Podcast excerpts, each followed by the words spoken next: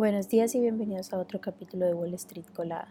Hoy lunes treinta y uno de julio, los futuros del Dow Jones subieron un cero punto cinco por ciento, los futuros del ese y pe quinientos subieron un cero punto ocho por ciento y los futuros del Nasdaq subieron un cero punto cinco por ciento, mientras que los futuros del petróleo estadounidense subieron un cero punto sesenta y cinco por ciento y los futuros del Bitcoin subieron un cero punto treinta y ocho por ciento.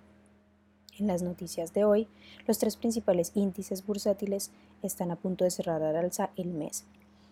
Para el ese y pe quinientos y el Nasdaq supondría su quinto mes consecutivo de ganancias. El Dow, por su parte, encadenó una racha alcista de trece días, que es la más larga desde mil novecientos ochenta y siete, durante gran parte del mes. En otras noticias, bueno, esta semana se presenta otra apretada agenda de informes de resultados trimestrales con compañías como Apple, que cotiza con el ticker A A P L, Amazon, que cotiza con el ticker A M Z N, Starbucks, que cotiza con el ticker S B U X, y C V S Health, que cotiza con el ticker C V S, presentando su reporte de earnings esta semana.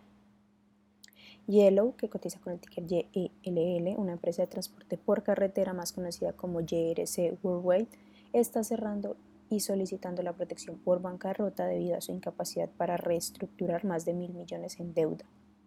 Una gran parte de esta deuda proviene de un préstamo de setecientos millones de la administración del, del expresidente Trump para paliar la pandemia, en un acuerdo que dio a la, al Departamento del Tesoro una participación del treinta por ciento en la empresa. Las acciones de Chevron, que cotiza con el ticker C V X, subieron un uno punto seis por ciento después de que Goldman Sachs las elevara y también elevará su precio objetivo. En otras noticias, las acciones de Ford Motor, que cotizan con el ticker F, bajaron un uno punto uno por ciento después de que Jefferies rebajara la calificación citando la debilidad en la orientación del modelo E.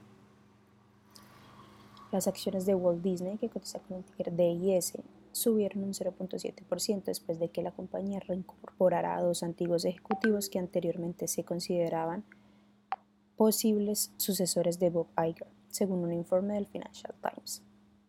Las acciones de X-Men, que cotiza con el ticker X P E V, bajaron un dos por ciento en el pre-market. U B S rebajó la calificación de la empresa tras una junta extraordinaria de subida de acciones, afirmando que espera que las subidas a corto plazo ya están descontadas. Las acciones de la compañía han subido un ciento treinta y cinco por ciento este año. Las acciones que tenemos con predicción bullish son China Natural Resources, que cotiza con el ticker C H N R y ha subido más de un cincuenta y cuatro por ciento. Foxo Technologies, que cotiza con el ticker F O X O y ha subido más de un cuarenta y tres por ciento. Y también Aurora A Q R, que cotiza con el ticker A U R C y ha subido más de un treinta y tres por ciento. Mientras que las acciones que tenemos con predicción bearish son Navia Biofarmacéutica, que cotiza con el ticker N A V B y ha bajado más de un veintidós por ciento. Unite Fabricating, que cotiza con el ticker U F A B y ha bajado más de un quince por ciento, y Sonet Biofarmacéutica, que cotiza con el ticker S O N N y ha bajado más de un once por ciento. Estas son las noticias que tenemos para hoy antes de que abra el mercado. Les recordamos que pueden encontrarnos en todas nuestras redes sociales como RobaSpanglishTrades y además visitar nuestra página web doble u doble u doble u punto spanglish trades punto com para que no se pierdan ninguna noticia en la actualización del mundo de la bolsa de valores, por supuesto como siempre en español. Gracias por acompañarnos y escucharnos. Los esperamos de nuevo mañana en otro capítulo de Wall Street Colada.